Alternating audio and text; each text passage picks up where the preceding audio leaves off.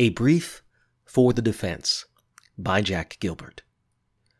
Sorrow everywhere. Slaughter everywhere. If babies are not starving someplace, they are starving somewhere else, with flies in their nostrils. But we enjoy our lives because that's what God wants. Otherwise, the mornings before summer dawn would not be made so fine the Bengal tiger would not be fashioned so miraculously well. The poor women at the fountain are laughing together between the suffering they have known and the awfulness in their future, smiling and laughing while somebody in the village is very sick.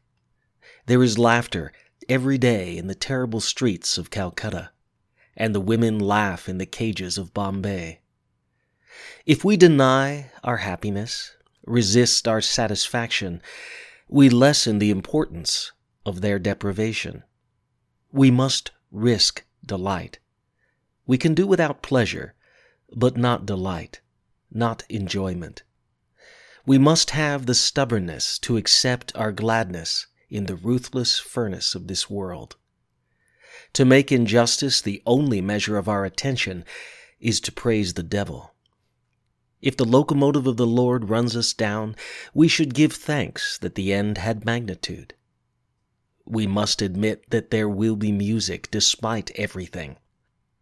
We stand at the prow again of a small ship, anchored late at night in the tiny port.